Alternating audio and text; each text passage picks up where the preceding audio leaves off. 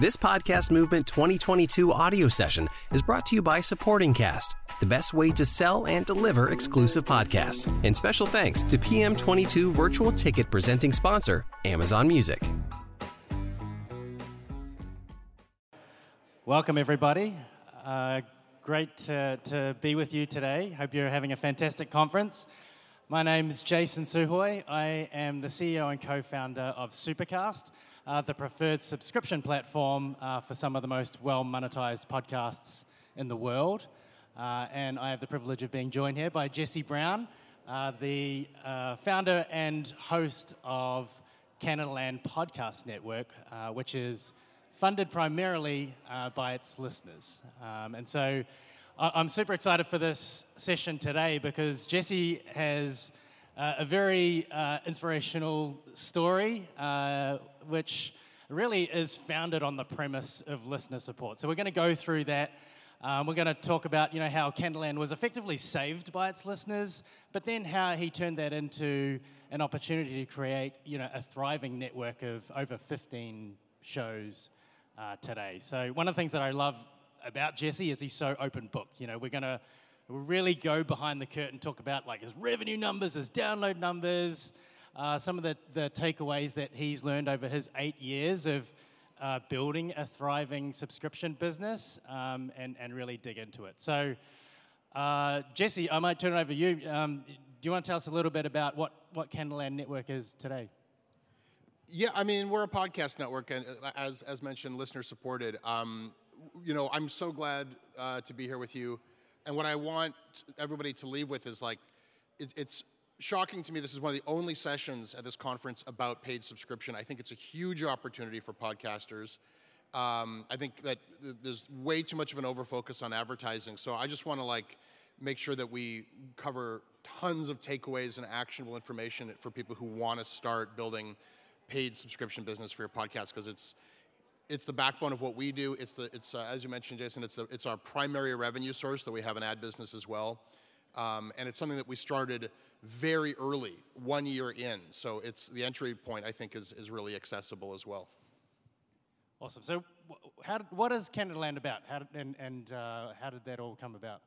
Yeah, so I, my, my background is in public radio. I was a CBC radio host, and I, uh, at a certain point, decided that I wanted to change beats from technology to covering media itself, and there was no media covering media in Canada. And I had a lot of trouble uh, selling the idea to editors and producers, at public radio, at newspapers. Nobody seemed to want to do like an on the media kind of a thing in Canada. And so uh, nine years ago now, I, I, I set off on my own. I was just another person with a podcast, you know, fairly early on, but not at the very beginning of podcasting. And um, the show uh, became a place to have like kind of like a WTF of journalists. Uh, the original vision was we would just sit around and drink or have kind of like the conversations that reporters have at a bar after work. But it very quickly became a place where we broke stories about the media. And uh, I, I found myself doing investigative journalism, which I hadn't done before. So the, there's a, a lot of twists and turns, but really, the inflection point where it went from being my podcast to a company and now there's you know 15 full-time employees and a whole bunch of freelancers and contractors and, and a whole fleet of podcasts was a year in when i had this problem of success i had uh, you know the podcast was doing uh, more that the listenership was just growing and growing the stories were you know, making headlines outside of Canadaland. Uh, but our sponsor, we, I, we had this small sponsorship deal when we launched. It had run out. I had no idea how to even begin. Like podcast advertising didn't exist in Canada at the time, and so it was just this moment of like, like this is taking up more of my time, and it, seems to have this bigger audience than ever. But I'm losing money every time I do this. So how do we make this work? Yeah, and um, you know, if, you, if, uh, if, if I can go back to some of the early quotes that are, and, and is now proudly featured on your About page. Uh, this is a quote from the Toronto Star, which just gives you a, an essence, I guess, of uh, a little bit of uh, Jesse's personality. But, you know, like, smug, loudmouthed, easy to dislike.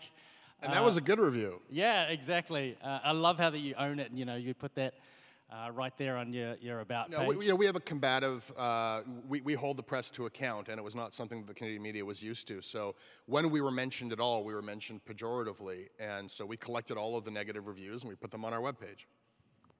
Yeah, it's so great. Clearly, a thousand true fans in, in, in, in the truest sense. So um, I'm going to take us back. So Jesse's already described you know, a little bit about um, how he, he got started um, and you know how early on you know there was a problem. And um, I'm going to take us back to episode 51. So Canadaland's around 800, 808 episodes now on the flagship show. Yeah, the flagship show's in the 800s now. Right, so I'm going to take us back to 2014 uh, to, to, and we're going to listen to a little bit. I've just clipped segments out of episode 51, um, where you can hear uh, Jesse, you know, just clearly outlining his need uh, to his listeners, inviting them into, you know, the, the situation that he was in, um, and then articulating, you know, where he sees, you know, the future of Canadaland going. Uh, so here we go. Guys, there is no good reason for this show to go away. There just isn't. There are now 10,000 of you listening to this every week. That number just keeps growing. There are freelancers coming to me all the time with amazing story ideas, things that need to get discussed but which aren't getting discussed, which no one else will cover. There is a steady flow of leaked information that I'm receiving documents and tips and information from inside newsrooms and inside media organizations, things that people who work in these organizations want the public to know about but can't disclose themselves. And there is this constant encouragement that I receive through your emails on Twitter that this show is wanted, that it's hitting a nerve, that people want me to keep going with this. And on my end, all I want to do is keep going with this. This is thrilling. I'm having the time of my life doing this show. Everything is just going incredibly well. It's beyond my expectations. The numbers, the response is beyond what I imagined when I started this. And it's just not working. Financially, everything is working but this one dumb thing. And I don't accept it. I don't accept that you can have supply. I want to make the show, demand, 10,000 people want to listen to it, and we can't figure out a way to keep it around. So I figured out a way. 10,000 listeners, and, you know, 10,000 listeners, and yet, you know, Jesse has a problem. So uh, just two, a couple more short clips that, you know, uh, Jesse goes on to, to articulate uh, in terms of what he sees for the future. If we can get it collectively up to $1,000 a month, then the show lives on. I stop losing money on it every week, and Canadaland lives. But I want to do more than that. There are some long term goals with this show. I would like to do this full time, and if we can get $4,000 committed per month to this show, I will do it full time. Now, for me, that's a dream job. This is what it means for you. The show will get a lot better. I like making documentaries. I've only had a chance to do it twice once with that oral history of Vice magazine, and once with that very short documentary about the grid. Now, those are two of the most popular episodes that I've posted, so I have some idea that you guys like that stuff too. I would like to do a lot more by way of radio documentary. I would like to do more investigative reporting. There are some revelations that have come to me that are shocking, but which require a commitment to doing the journalism, to check them out, to speak to many sources. I want to get those stories on the air. And there's a goal beyond that.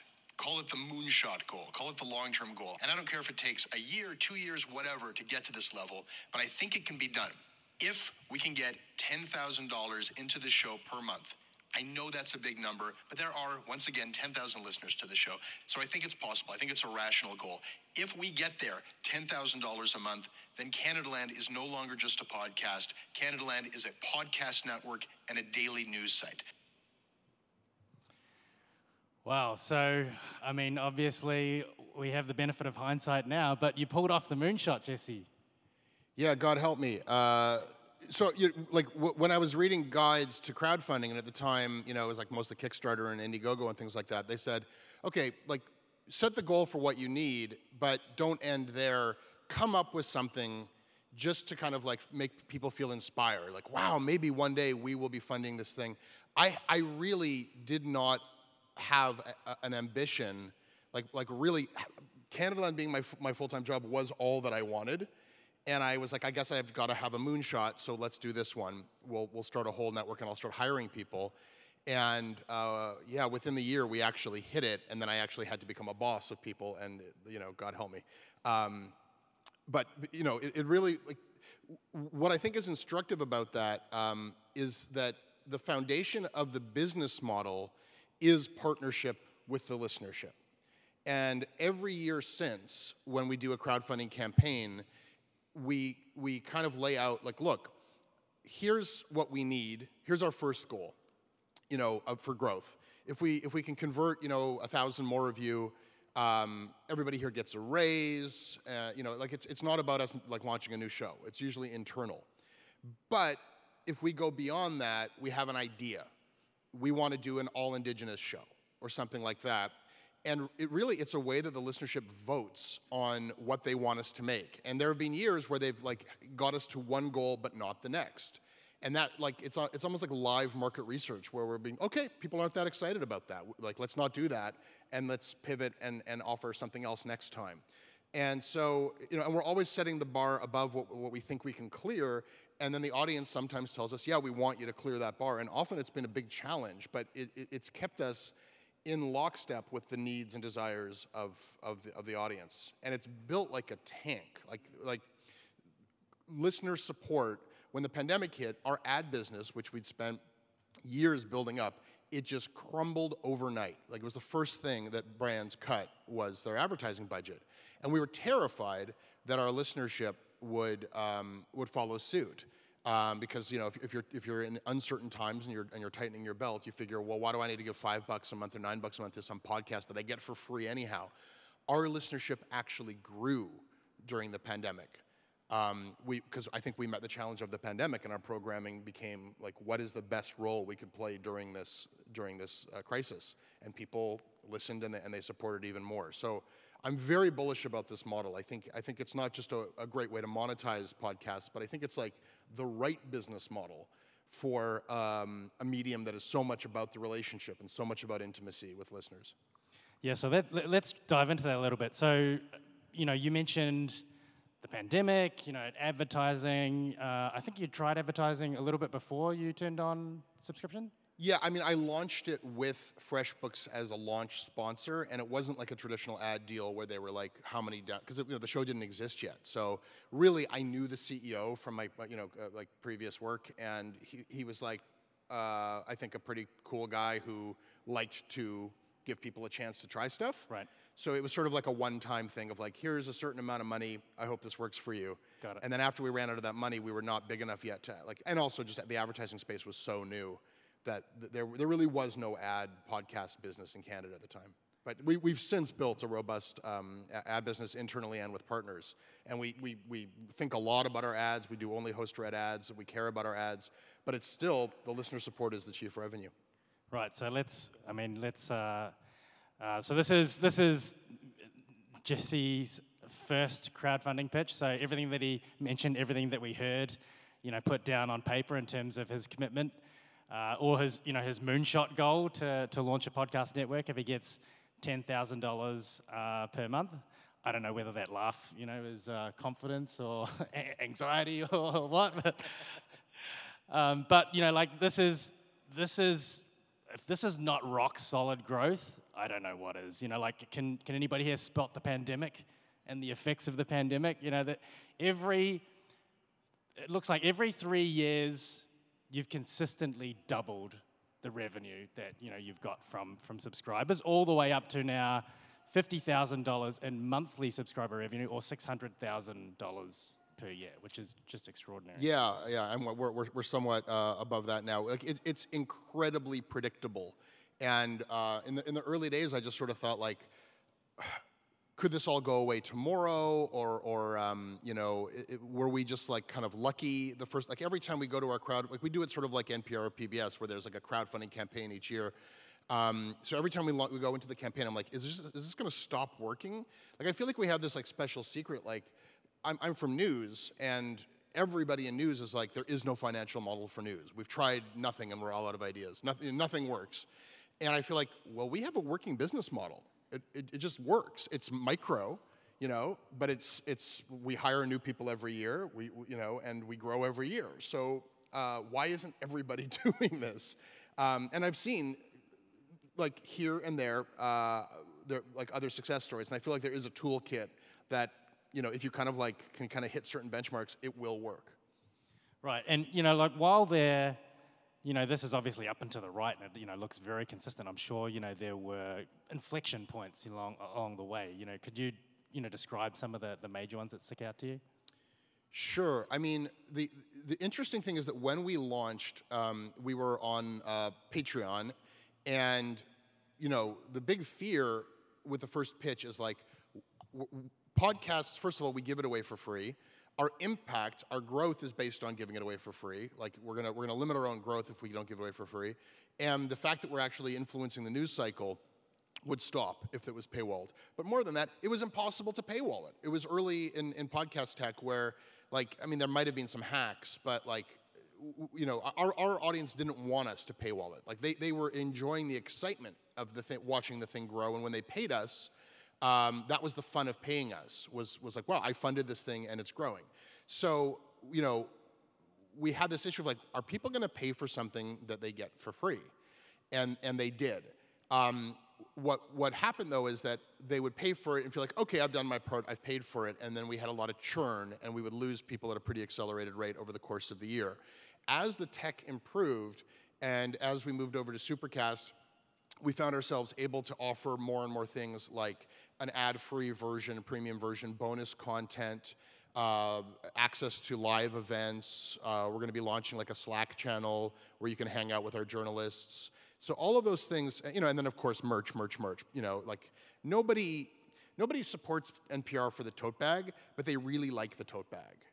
You know, if they don't get the tote bag, they're a little pissed. So, um, you know, we, we've had fun with merch. We do the tote bag and the socks, but we've also done a craft beer.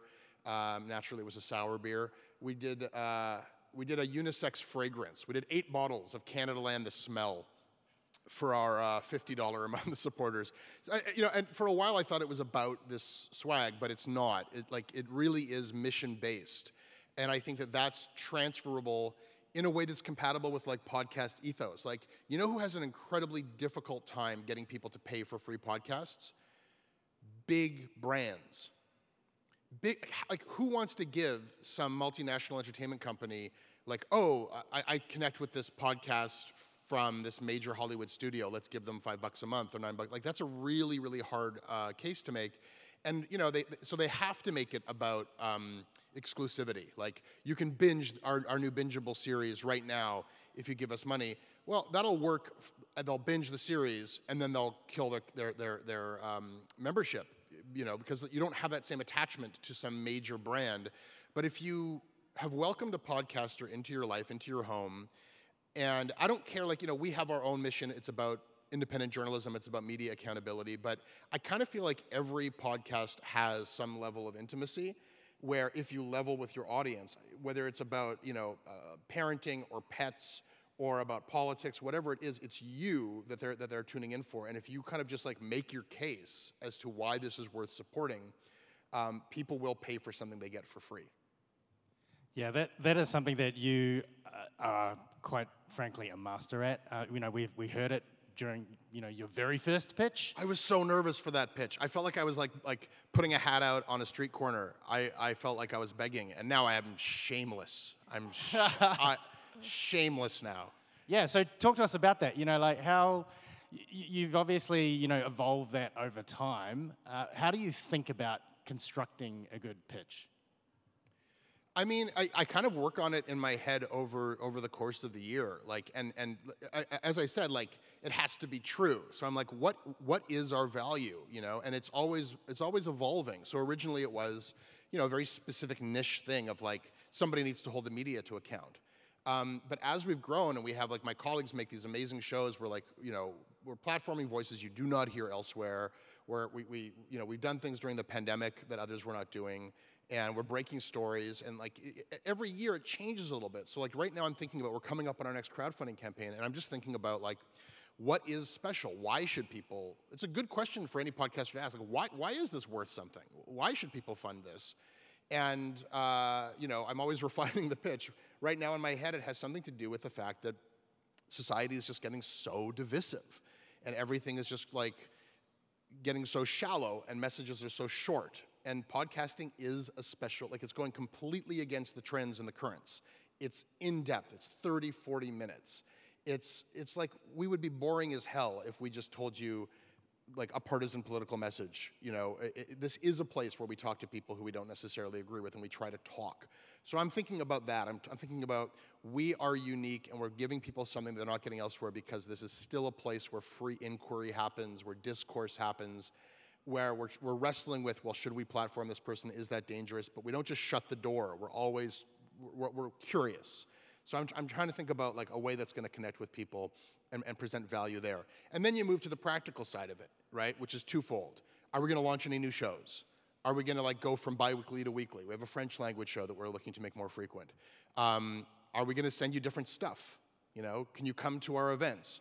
Uh, we, we, we just hired our first COO who talks about community, and he and I have squabbles about like everyone talks about community, community, community. I'm like, I don't know if they're a community. Like, like they're a listenership. But there is something more than just a bunch of people who happen to listen to the podcast. Like these are, you know, these are people who have independently chosen to, to, to be a part of something different than what they're getting from the mainstream media.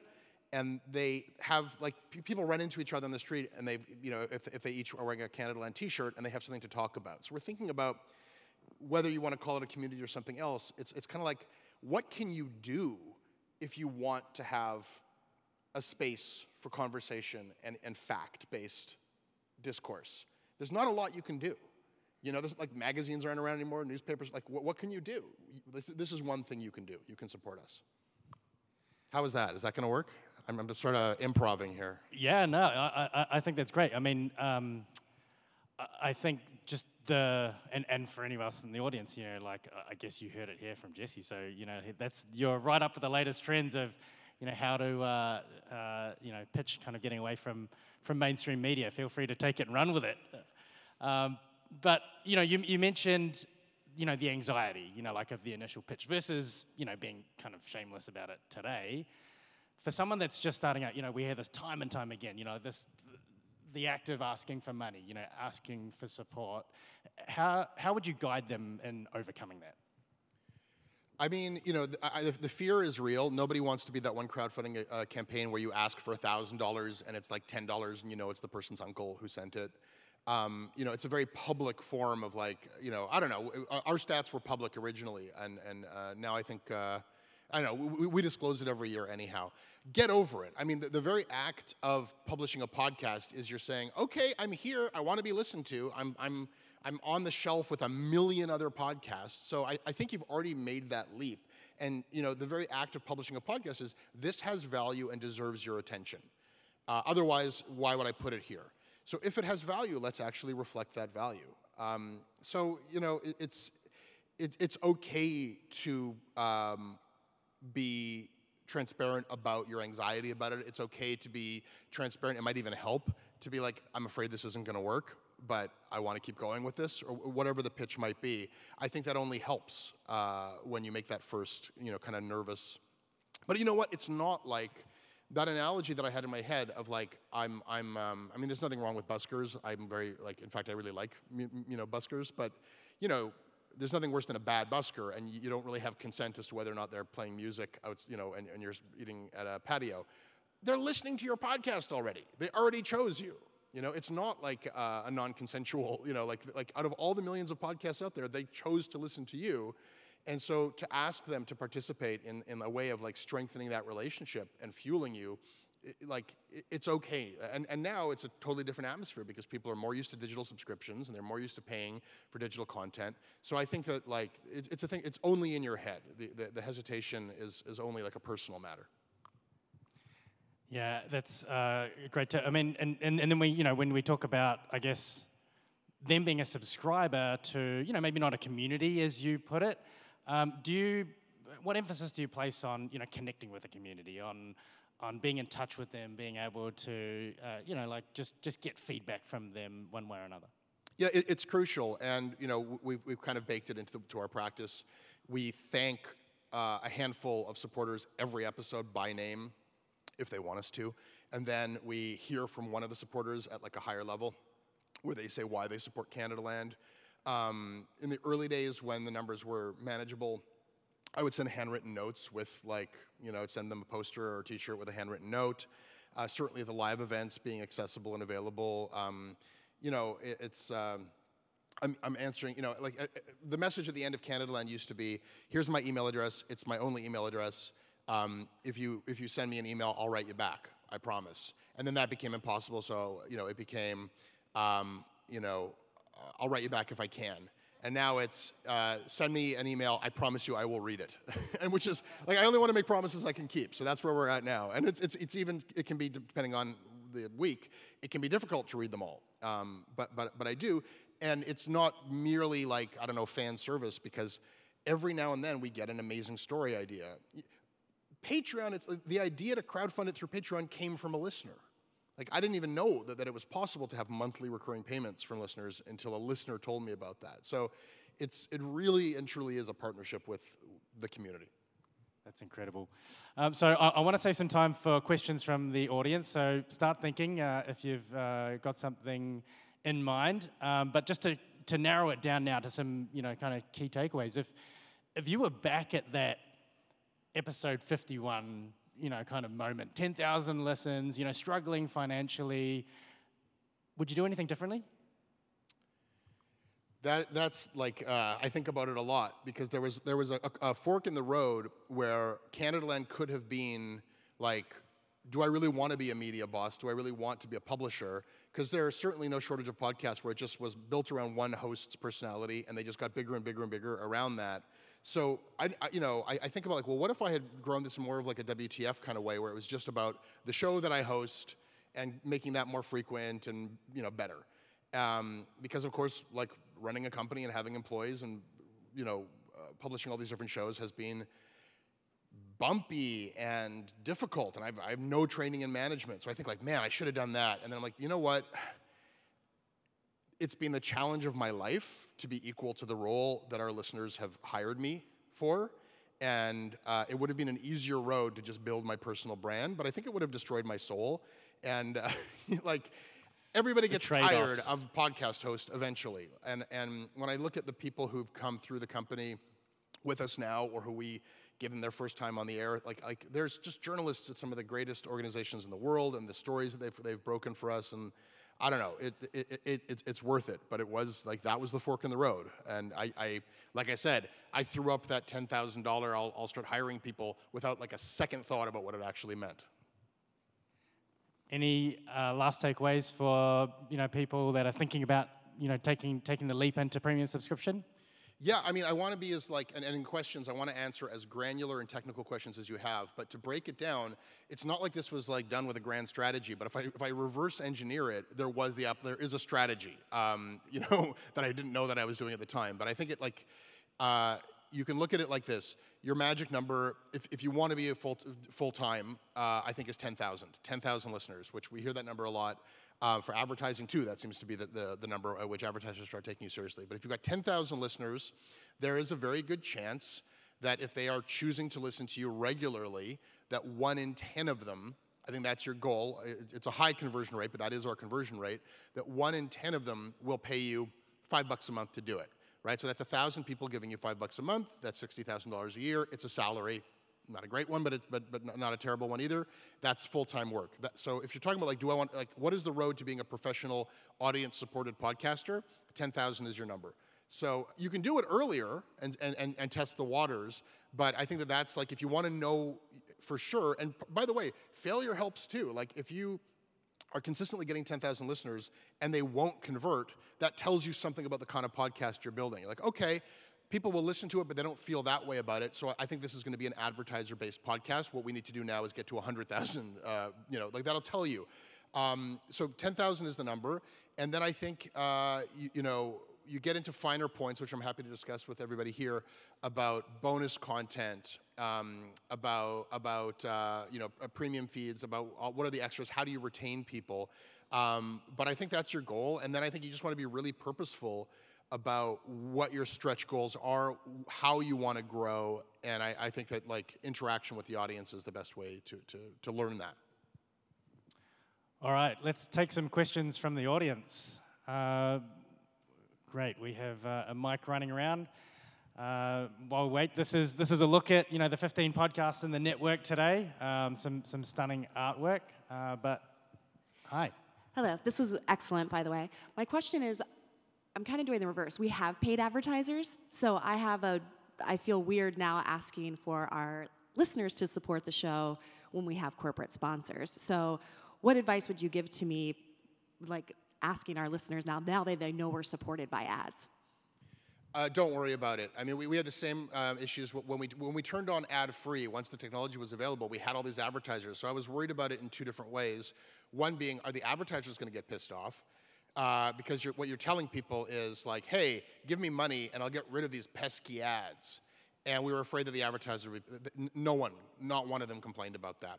Um, and you know, we do host-read ads. We have a lot of fun with the ads, and we consider them part of the show. We had people give us money and not do the premium. Like they stuck with the main feed because they didn't want to miss that part of the show. But a lot of them, ultimately, we did want them to like make use of their benefits. Um, the other side of that is, what does that say to you? Like, is your listener less likely to support you because you have advertising? I don't know, marginally so. I think it's just about honesty. I think it's like, you know, I was able to make the argument of like, you know, we need money or the podcast dies, you know? Um, that's not true anymore, right? So now it's like we've had different pitches over the years and they've always had to be true. Like, we need more money um, because we want to. We're having like we're having like issues with retention of employees, and we really want to pay people better here. And you know, we don't want people to be so overworked. Um, you know, other times it's like we need more money or we want more money because we want uh, we have an exciting new project that we want. So no one says, but you've already got advertisers. Like people, I think understand. Um, you know, like I, I, don't think we got one message from somebody being like, "You guys are greedy. You're already getting. You've already got a mattress sponsor. What do you need my money for?" Those people just don't. They just don't do it. You know, like the the ones who understand it are, are, are the ones you're going for. Yeah. The other thing I would I would just add to that is it doesn't have to be ad free. Your, your premium offering doesn't have to include ad free, and we have, we have a number that choose to include their ads for various reasons. Maybe it's you know for advertiser led reasons, uh, but maybe it's also because people like the ads. You know, some podcasts are just really good at you know curating great offers for their audience that their audience wants to hear about. Uh, you know, Tim Ferriss, you know, being a, a, classic example of you know everybody wanting to, you know, to, to buy whatever Tim Ferriss buys. Um, so uh, there, there are plenty of other things. You know, it just depends on what is the right fit for your audience. So some of the easier things uh, include um, early access to episodes. Um, we, we have one of our one of our biggest creators, uh, Breaking Points on, on Supercast, they release their episodes just one hour early. But if they're like 15 minutes late with that, they hear about it. You know, so so that's a three times a week uh, daily news and politics show. You know, like it, obviously that's not going to fit every show. You know, most shows are not that time sensitive. Um, but early access, uh, AMAs are another thing that you know really popular on Supercast. Um, you know, we've built a, a, platform out that facilitates that, so members can ask questions, upvote questions, you know, hear episodes and, and answers to to what they want to ask about. Um, and then you know, obviously, all, all different kinds of bonus content, extended episodes, etc., um, that, that can round out your offering.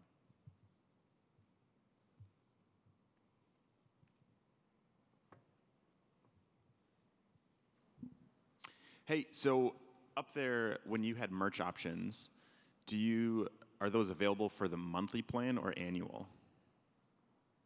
Uh, both. So if I sign up for, I can't remember what it was, $14 a month with a a T-shirt, you'll send me a T-shirt, and I've only given you fourteen dollars. Yeah, there's some risk involved. Wow. Okay. and how? Did, and what's? Have you seen? Like you're obviously doing that, so it hasn't been a problem for you.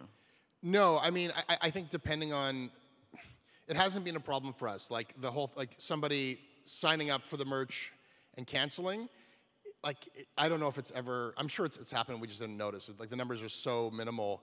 Um, like it, it would be a weird thing to do, I guess. I mean, maybe if it was more of like, if people were like, that's a product that I desperately want and I found a great hack. But we're so upfront about like, this is just like an honor system thing. And if you want to like screw over the small podcast company, I mean, have at us, I suppose, you know? you better wear that t shirt everywhere, buddy. um, yeah, you know, it's, it's, I think that it also just kind of like buttresses the ethos of like, yeah, we trust you, you know? I loved your pitch, and your stretch goal was to become a podcast network. How did you explain to listeners what a podcast network is? I didn't really know myself, um, but I think we the, the first pitch was the next show that we put out will be a politics show. So, you know, I guess it was kind of like, you know, we're just going to have spin-off offshoots, you know, if, uh, you know, it, it, seemed to resonate with people. Um, I don't think I knew what it was in terms of what it, what it took to actually um, find people and get, like, create machinery, the whole production machinery that a, that a production house and a news organization needs. So Um, you know, that was an internal part of it. But I think that from the listener facing part of it, it was just kind of like what we did with media criticism, the alternative voice that we brought to it. We want to bring that to politics. We want to bring that to arts and culture. And we've just been kind of going from there.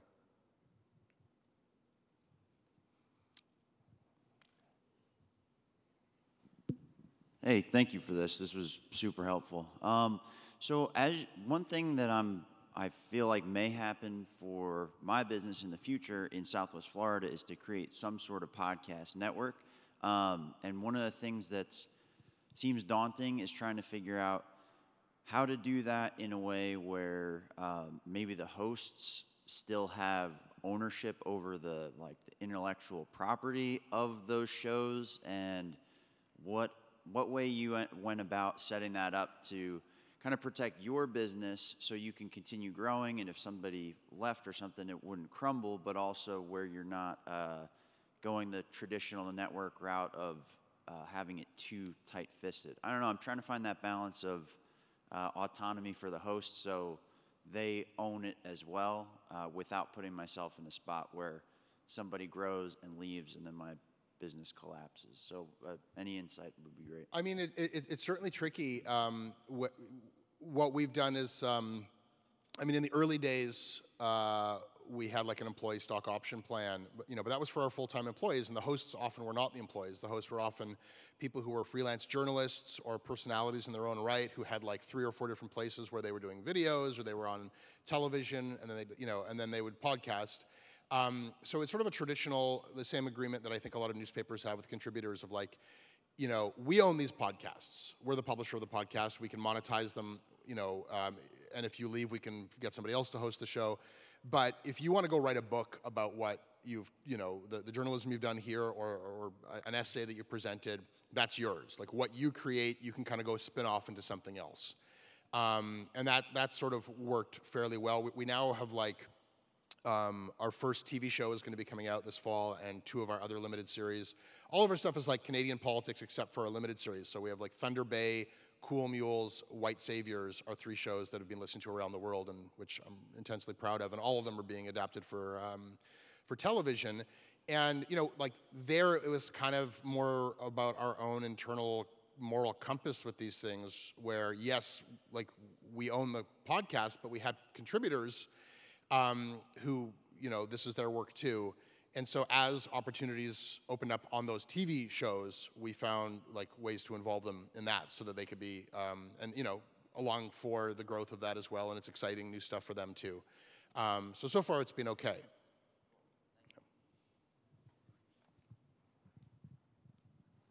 So, as a network in a subscription model, can you speak about sort of the economics of your hosts? Are they doing is there some pool that they're sharing out of from the subscription revenue? With ads, it's pretty like split, you know, 60 40, 70 30, whatever.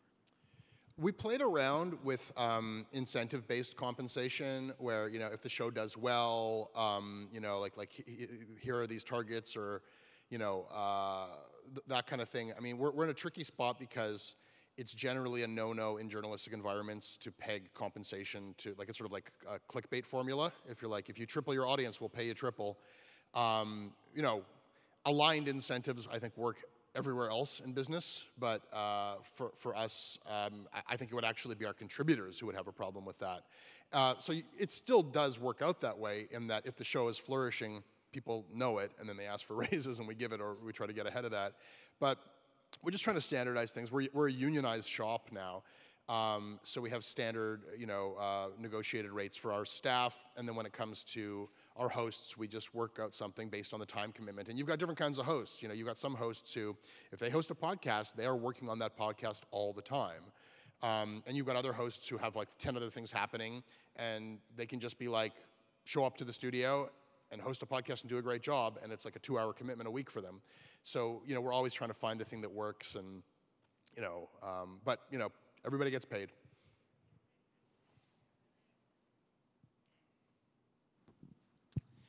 So I can see you have a few different uh, price tiers. How do you think about price, and what advice would you have for uh, everyone in the audience? You know, it, it's a good question. Like, the, we, it's evolving, and what you see now, we're overhauling completely. When we first did it, it was really the ethos was like, anything you can do like because it felt like if you're begging, you can't really say like we don't accept anything under five dollars. You know, if you're begging, you'll take whatever, right? So you know, Patreon was like one dollar a month. We we set the default to get like if it's just one dollar a month, you know, if each of you gave us a dollar, blah blah blah. Um, we've since realized, you know what? If people are gonna like, no one wants to make a one dollar a month credit card transaction anyhow. It's weird. Um, so you know, and then you start to like, as any business, you're like, what what are people's comfort level, and what can we offer them, and what is the maximum value? And what we've learned is it's very different listener to listener. For some people, five bucks a month is like, you know, they have to think about it, and other people, it's just as easy to give 50, right? So uh, uh, the other thing is, I feel like the, the, the layout you see here now with socks in all capitals with an exclamation point puts too much emphasis on the damn socks. Like, no one is, like I said, no one is supporting us for this. They want the socks, but if like it feels too transactional, like you're doing it for the socks and now you're getting a t-shirt. Um, so we're working with, with Supercast and, and we're coming up with like a way that, that we can actually like figure out what is the, the, the maximum amount that you are comfortable giving us every month. And we're not trying to juice it uh, with like upsells to a level where you're not going to be comfortable with it six months from now. We want you to like make a commitment to us for the long term. Like we, we have people supporting us who've been supporting us for like five years now. Um, so it's, it's going to be more of a mission-based messaging where, where it's really like speaking to like, do you want to be a supporter? Do you want to be a sustainer? Do you want to be a champion? Stuff like that that I think we're, you know, this is like nothing new. We're borrowing this from NPR and PBS and other mission-based organizations.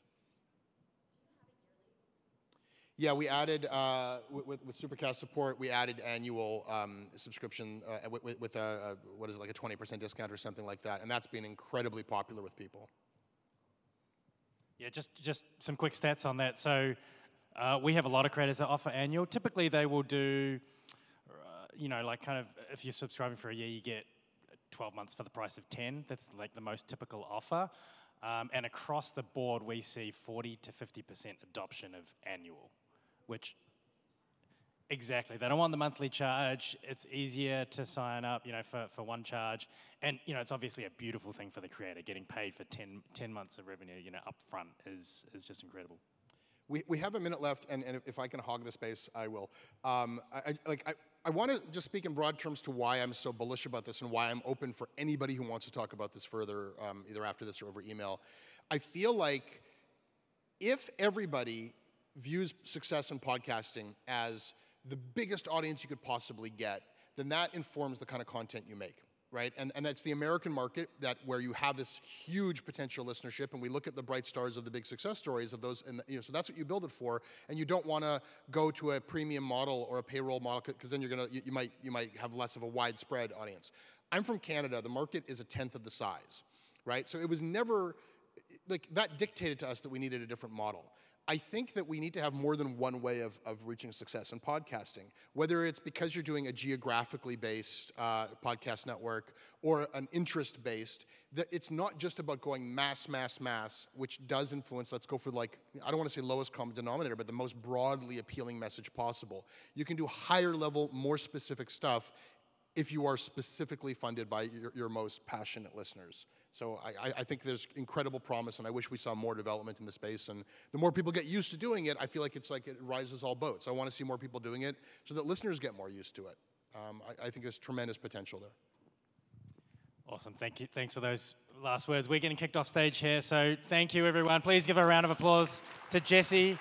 Uh, as you can see, he, he is eager to share. So um, if you want to get in touch, uh, yeah, please please come up and have a chat. Thank you.